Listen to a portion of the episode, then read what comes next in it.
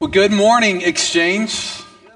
As Jesse has told us already, and we would respond with He is risen indeed, He is risen.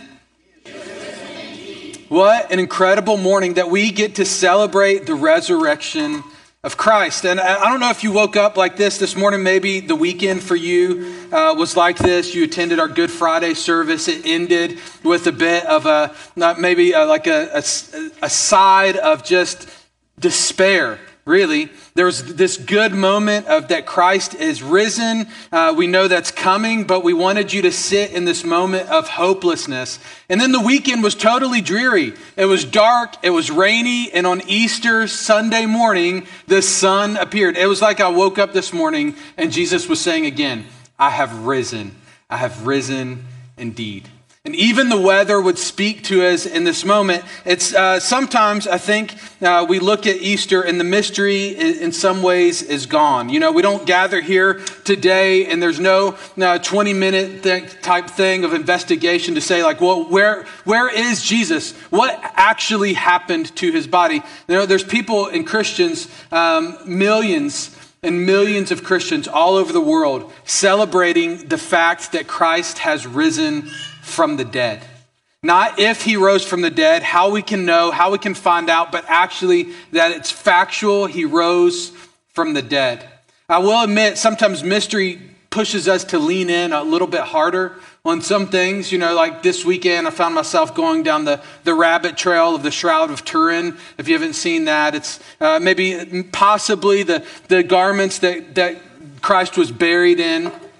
And I started to look at all the evidence and different things. And of course, we don't know for sure if that's it, but I wanted it to be, right? I wanted it to be as its way that propelled my faith. Mysteries sometimes make us push in. Maybe a mystery like who is D.B. Cooper or uh, how did they actually build the pyramids? Who sneaks in your house at night and steals only one sock? It's a mystery that we can't solve. And actually, uh, the Apostle Paul speaks of the resurrection and what it accomplished as a mystery. Even years after Paul had seen the risen Christ, even after Paul had changed from being a Christian persecutor to giving his life for Christ, Notice what he writes in Ephesians chapter 3 about this great, incredible mystery. He says this For the mystery of Christ, which other generations was not made known to the sons of men, as now been revealed to uh, his holy apostles and prophets in the Spirit. To be specific, that the Gentiles are fellow heirs and fellow partakers of the promise in Christ Jesus through the gospel. To sum it up, here's what Paul's saying. It's not a mystery, he says, that Christ rose from the dead. What's a mystery, he says, is that we are now benefactors from that resurrection from the gospel. He says it's not a mystery that Christ rose from the dead. It's a mystery how we could be included in what the resurrection accomplishes. Peter, we've been studying him for a little bit. Uh, last week we looked at Palm Sunday and Easter, uh, kind of from the uh, vantage point of Peter. He writes this in 1 Peter 1, verse 3 through 5. He says this Blessed be the God and Father of our Lord Jesus Christ. According to his great mercy, he has caused us to be born again to a living hope through the resurrection of Jesus Christ from the dead. An inheritance that is imperishable, undefiled, and unfading, kept in heaven for you, who by God's power are being guarded with faith for salvation, ready to be revealed in the last time. So while Paul says it's a mystery that we would be included, Peter answers the question, I think, in some ways, and says, yes, it's a mystery that we would be included, but here is what it accomplishes. First, Peter says this that the, that the mercy of God benefits us through Christ's resurrection. I think it's really important that we understand mercy really well. It's one of those terms that we think that we have an understanding of, maybe uh, most likely an anemic idea of God's mercy. A.W. Tozer calls it a, a communicable attribute of God, meaning God has mercy. He is mercy, and, and we can understand mercy in some ways, in some forms, but it's always flawed. It's a minuscule and embarrassing uh, comparison. Maybe we see it in, in a court system, uh, our court system, where a prisoner is convicted without a shadow of a doubt. There's video evidence. Maybe they admit to the crime. But maybe in return for their guilty plea, the judge reduces their sentence and gives them mercy. Maybe because they turned someone else in during the process. But in many cases, that's not mercy, that's an arrangement. I will give you less of a sentence if you do this, if you have no prior record, if you are good, if you carry out your probation, all of the things. And he says, this is not mercy, this is an arrangement. See, this person has somehow performed in ways or entered into agreement that allows a judge to extend some ruling. Even when they do that, they don't just excuse it altogether. God's mercy is nothing like this. There's no end to his mercy. He is mercy, and mercy flows from him. There's nothing that you possess or that you're capable of to cause God to grant you mercy. His mercy towards us is not based on some kind of return that he hopes to get from our lives. His mercy is solely based on who he is and what his son has already done. That's where his mercy flows from. And scripture says that he's rich in mercy. He has no end of it. And then his great mercy flows out of his great love for us. Notice what Paul says in Ephesians chapter 2, verse 4. But by God being rich in mercy, because of the great love with which he loved us, even when we were dead in our trespasses, he made us alive together with Christ. By grace, you have been saved by faith. The resurrection guarantees God's promise of limitless mercy. Think about this. The resurrection guarantees God's promise of limitless mercy. It never runs out. A.W. Tozer says these words. He says, If we could remember that the divine mercy is not temporary mood, but an attribute of God's eternal being, we would no longer fear that it would someday cease to be.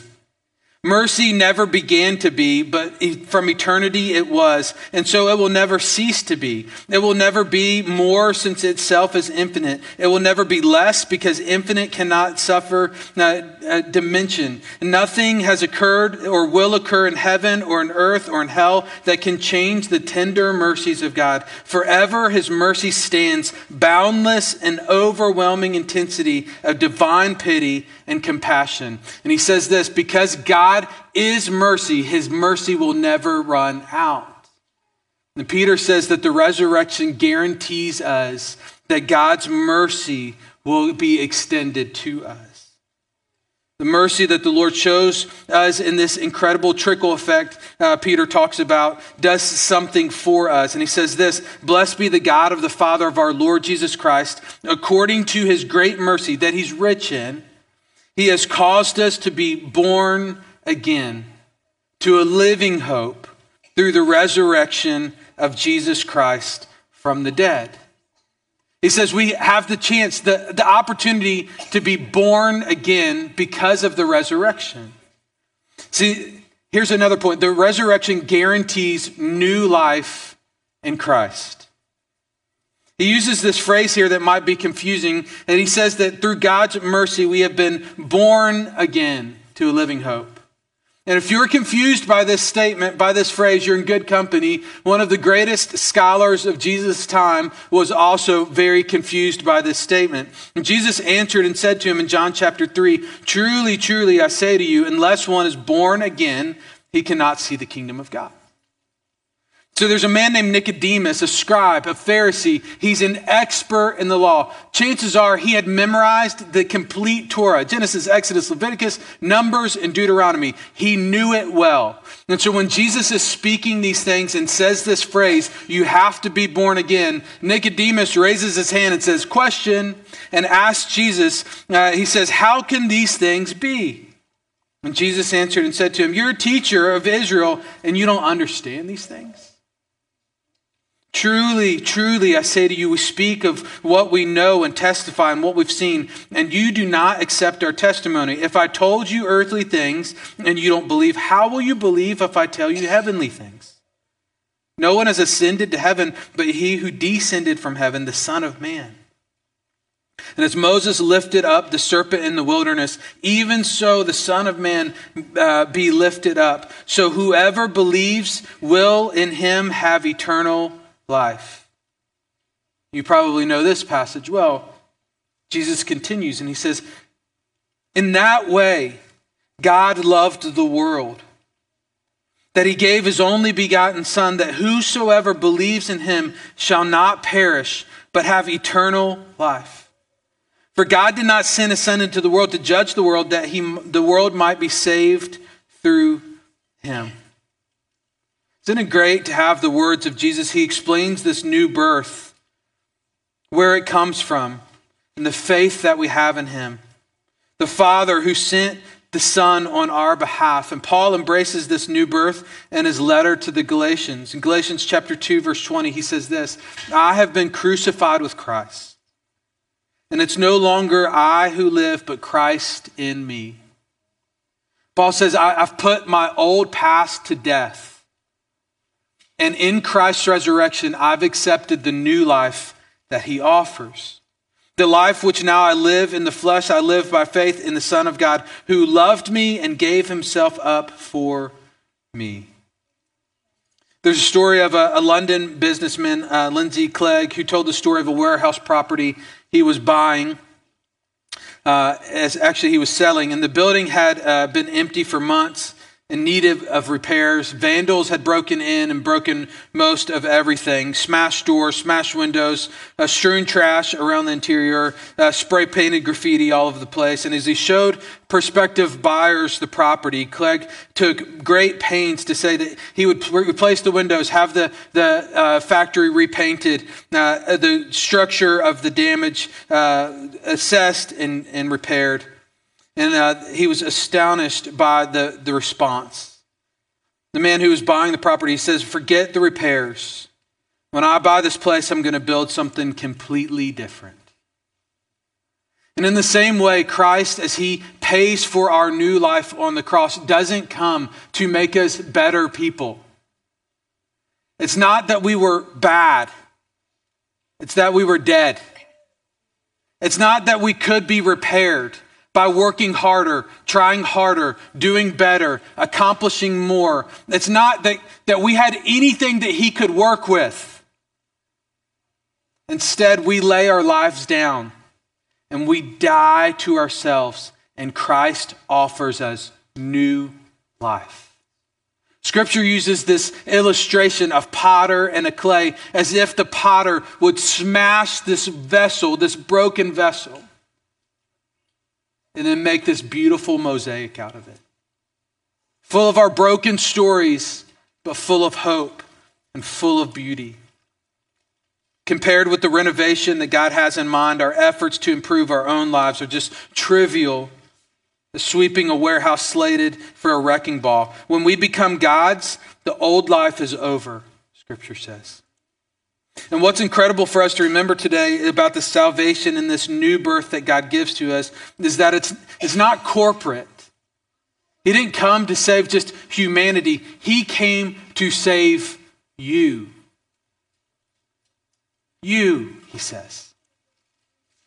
He came and died for persons with names and stories and broken pasts, full of regrets. He gave his life for you. You have the chance, this life, because he gave his life for you. I love how Corrie ten Boom says it. She says, If Jesus were born 1,000 times in Bethlehem and not in me, then I would still be lost. She says it in a way that Christ offers you personally new life with him. So I hope that today, as you're taking the opportunity this morning to remember the greatness and the goodness of God, maybe you came in this morning with a basic understanding of who He is and what He wants for you. Here's the truth that we were all once dead, but not anymore. We can be alive in Him. We were once enemies of God, and now He extends the invitation to call you friend. We were once slaves in our own sin, but now he says we can be heirs, sons and daughters of God. This is good news in a lot of ways. And I think at this moment, if you've ever been to a maybe a, a fancy five course dinner, it seems like this is enough, Peter. Through the mercy of God, He has caused us to be born again. I need to stop. I'm full. And at that, that point, like third course in the meal is when they bring you the entree. This is what Peter does for us today. He says, because of God's great mercy, he's caused us to be born again. Notice what he says next. Blessed be the God and Father of the Lord Jesus Christ. According to his great mercy, he's caused us to be born again to what? A living hope through the resurrection of Jesus Christ from the dead. Here's what I would ask you to remember today. It's through the God's mercy and Christ's resurrection that we have a living and eternal hope. I'll say it another way for us. Without Jesus, we have a hopeless end. But with Jesus, we have an endless hope. Without Jesus, we have a hopeless end, but with Jesus, we have an endless hope. Paul would talk about this in one of his letters. If you remember, Paul was, again, a persecutor, the persecutor of the church. At one point in one of his letters, he would admit to dragging out men, women, and children from their homes and persecuting them, likely putting them to death for simply claiming the name of Jesus. Paul has this incredible experience with Jesus on the road to Damascus. His, the scales of his eyes literally fall off and he's able to see Jesus for who he is. He later writes these words, and he says this And if Christ has not been raised, then your faith is worthless. Without Jesus, we have a hopeless end, he says. You're still in your sins. All your brokenness remains. All your past is actually your present and your future. Without Christ, he says, we are still in our sins. And then those who have fallen asleep in Christ have perished. We have no hope, he says. But if we have hoped in Christ in this life only, we are all the men most to be pitied. He says, if Christ has not been raised from the dead, we have no hope at all. See, the resurrection changes everything. And I want you to be encouraged and be strong in this. Every Easter, we try to work into the sermon a place where we think logically, practically about the resurrection. Scripture asks us to do this. Not to be fools, not to, to, to believe things that, that can't possibly be true. And while Scripture pushes us to believe the miraculous, I believe that there's sufficient evidence for the resurrection that makes this actually logical to believe and to hope in. We have places in Scripture that would not make sense without the resurrection. For this example, today, thousands of years later, we have the church celebrating the resurrection of Christ. Think about this for one second. Right before the death of Christ, the entire nation of Israel was crying, Give us Barabbas, crucify him. And shortly later, just days after, the tide turned so dramatically that thousands of years later, millions of Christians around the world are singing those songs, Hosanna in the highest, today. Thousands of years later, the birth of the church has been born. Why? Because no one follows a dead prophet. Jesus was really dead, really put in a tomb. And some say maybe he was just beaten to the point of almost dead. I don't know very many people that would line up to follow him. If he crawled out of a tomb and, and nursed himself back to health, I don't know a lot of people that would say, yeah, that's the guy that I would like to follow. Think about the disciples. The other explanation is well, the disciples grabbed the body of Jesus in the night. They paid off the Roman soldiers who were guarding the tomb with their lives. And they stole the body, hid it away. Except for the fact that every single one of them would give their lives in a brutal way for the truth that Christ has been risen. I know a lot of people, a lot of stories that have died for lies, but I don't know a lot of people that would die for a lie that they knew was a lie.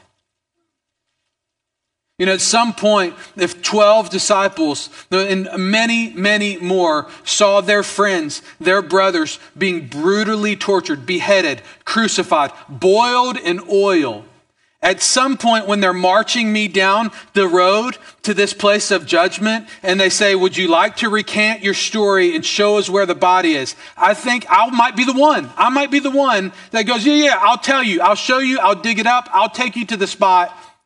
Don't hurt me. But one after another, after another, after another went to their brutal death saying, I can't say anything else except for he has risen from the dead. We see this in history as the church is born and grows over and over and over again. Believing in the resurrection isn't nearly as crazy as having hope apart from the resurrection. Because without the resurrection, your greatest hope is to be perfect. Without the resurrection, the best that you can hope for is to be so good that you outdo all of your wrongs. The best that you can hope for is that there's some kind of merit system with God. And even in his perfect righteousness, he grades on a curve. That's the best that you can hope for. And going in this life and into the next, you go in with trepidation saying, I don't know, maybe hopefully. Christ doesn't offer a maybe. He doesn't give you a hopefully. He doesn't give you a potentially. He gives you a promise. Through the resurrection, he says that you have a living hope. Peter goes on to describe this great hope in verse 4, and he says this to obtain an inheritance which is imperishable, undefiled, will not fade away. It's reserved in heaven for you. You are protected by the power of God through faith for a salvation ready to be revealed in the last times. Notice this last point. Because of God's mercy and Christ's resurrection, we can be sure of our future.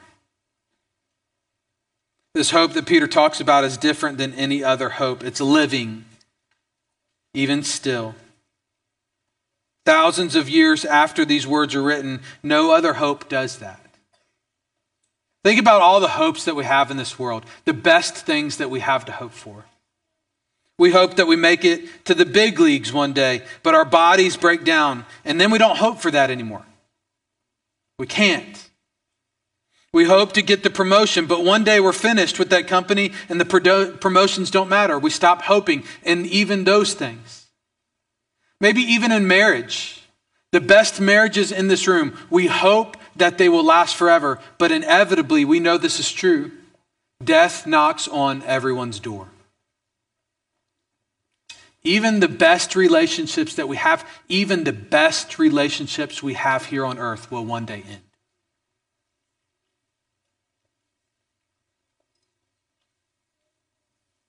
Even the best things that we have here on earth fade away. But Peter said that because Christ rose from the dead, there's a hope that goes beyond all of those hopes. And he says that it's a living hope. It's a hope that has a heartbeat, he says. I don't know if you've ever uh, been stood up by a rental car company, maybe an airline. It's not any fun. Maybe you've been waiting for your plane to board and they start making the call. We need somebody to give up their seats. This plane is full. Maybe you rented a car and you get there and they say, We've, we've rented it away. You ask the question, What's the purpose of renting the car? They actually count on people not showing up, so they sell more seats on the plane than they actually have, rent more cars to people than they actually have on their lot. Maybe you've had a dinner reservation and you show up and you still have to wait. And in our entitled world, world, of course, it makes us upset. We did our work, and they need to live up to their end of the bargain. I think for most of us, we're not afraid that God might give up our seat to someone else, like in these cases. I think for most of us, we're slightly worried that he'll find some way to revoke the invitation. You know, when, when I gave you this invite, I thought you were good. I, I, thought that you'd give me a return on my investment. I thought that you would shake the world for good. I thought that you would do more good after this point than you had done bad previously. I don't know about you, but I've lived my life in some seasons where I have feared that God would re- literally revoke his invitation to the promise of eternal hope. But that's not eternal hope, that's temporary hope. That's potential hope.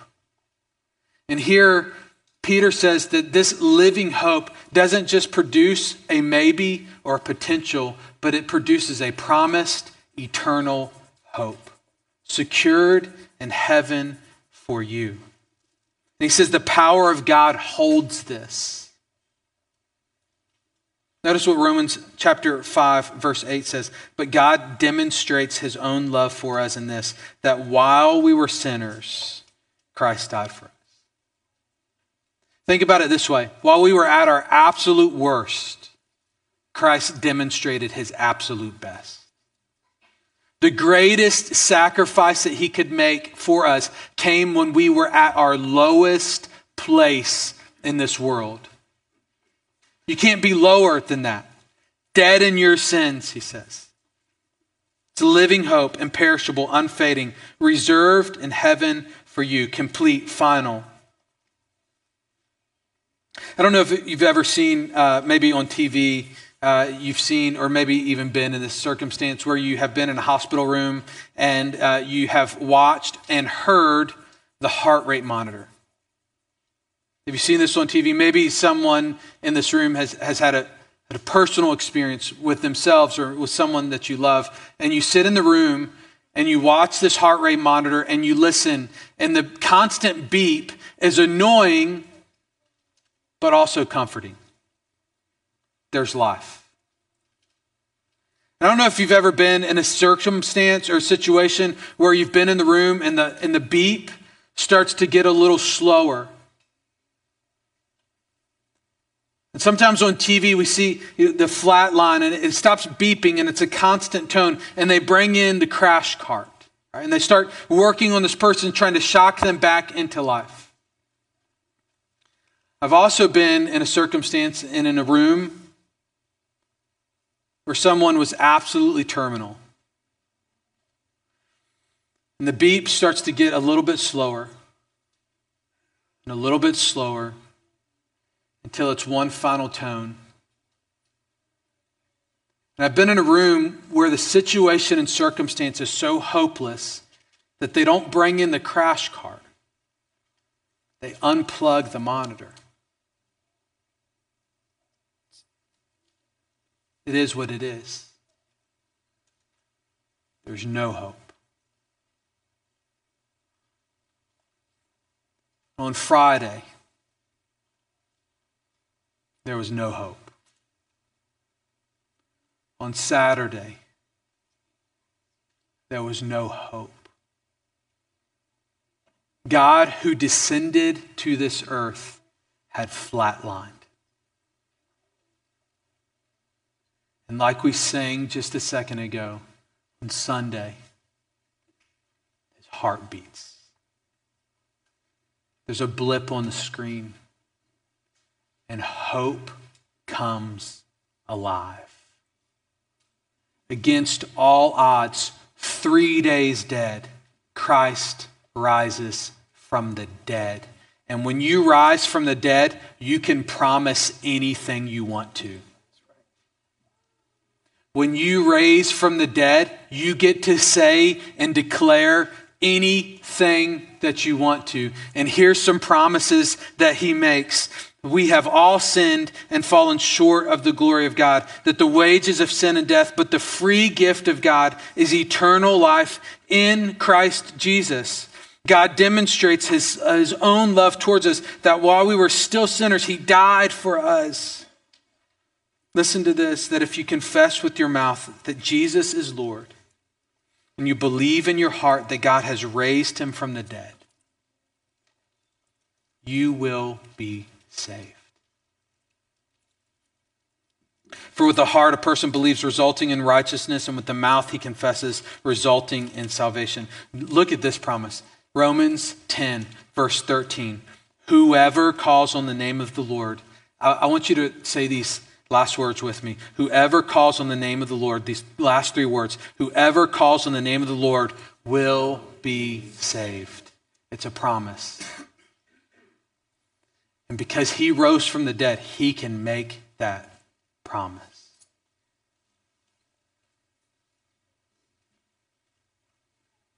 I think the resurrection can be especially compelling for those of us who are longing for a new life.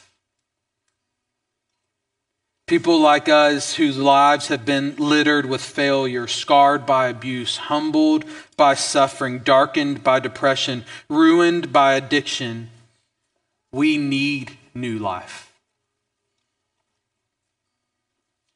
To those seeking hope, the resurrection exiles the old life and welcomes the new life in Christ, shedding a bright ray of hope into the heart of hopelessness. Because he rose, we have hope. Would you pray with me? God, I thank you that we don't have to wonder about eternity. You haven't made it obscure. You haven't made it a moving target. You haven't made it a potential or probably. Made it a promise. A promise that says, even though we're dead in our sins, we put on your robe of righteousness and you walk us into the throne of God, into heaven, and declare us holy, righteous, and beyond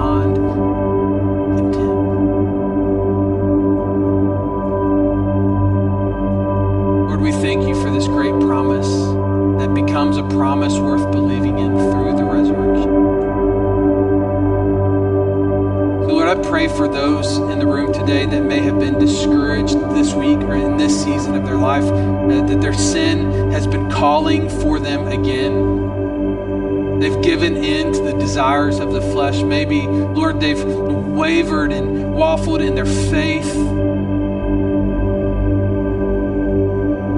Lord, I pray that you would remind them of this great truth that in your resurrection,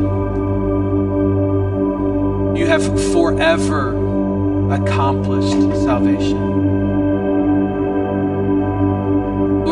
Those in the room that maybe have said a prayer at one point in their life and yet walk through this life absolutely hopeless and wondering about eternity and life and death and their status before you. Lord, I pray that you would mark this moment as the moment in their life where they believe with their heart, they confess with their mouth that you are Jesus Christ, the Son of God, died and rose again for us.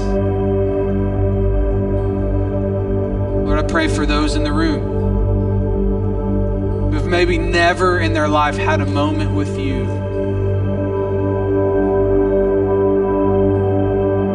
Lord, I pray that they would find you today. As we continue to just reflect on these promises, I would just ask as you pray, I would ask that you would just ask the Lord. Maybe now in this moment, the Lord's beating your heart, your dead heart alive. And you feel something shaking in your heart and in your mind at this moment. I would just ask you to say these simple words God, give me faith to obey. Give me faith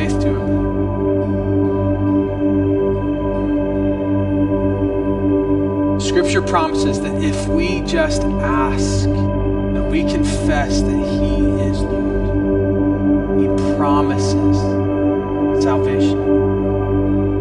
There's no fine print, there's no clause, there's no background check.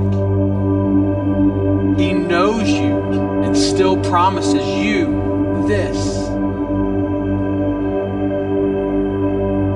Scripture never gives us a prayer to pray. Not one time does someone come to Jesus and say, Jesus, what do I have to do to eternal life? And he says, repeat after me. Not one time. Literally, what we just read is it. Believe with your heart, confess with your mouth that Christ is Lord. He's risen from the dead. Trust him to take your sins, and he will. But I do believe that there's a prayer that's appropriate in this moment. If the Lord is moving your heart, and it might go something like this. Jesus, I know I'm a sinner,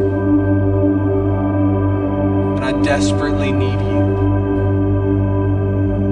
I believe that you rose from the dead and you took my sins for me. I trust you, Jesus, with the promises that you made. That's you today, whether you prayed that in your heart or want the courage to pray that in your heart, we would love to pray with you. We have a team of volunteers in the back. They'll take you right through those, those black curtains, some chairs that they would love the chance to pray with you. We would love the chance to show you what it means to walk with Jesus.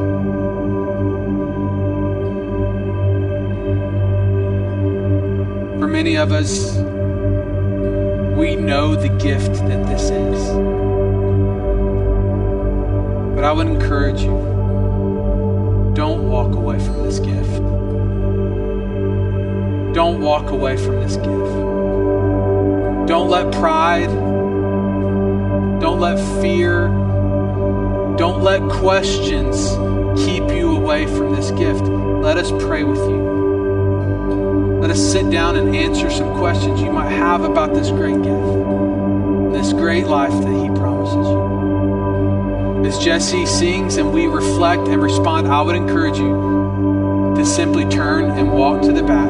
Someone will greet you there, take you through the curtains, and have a moment of prayer with you. Lord, give us the courage to simply ask for faith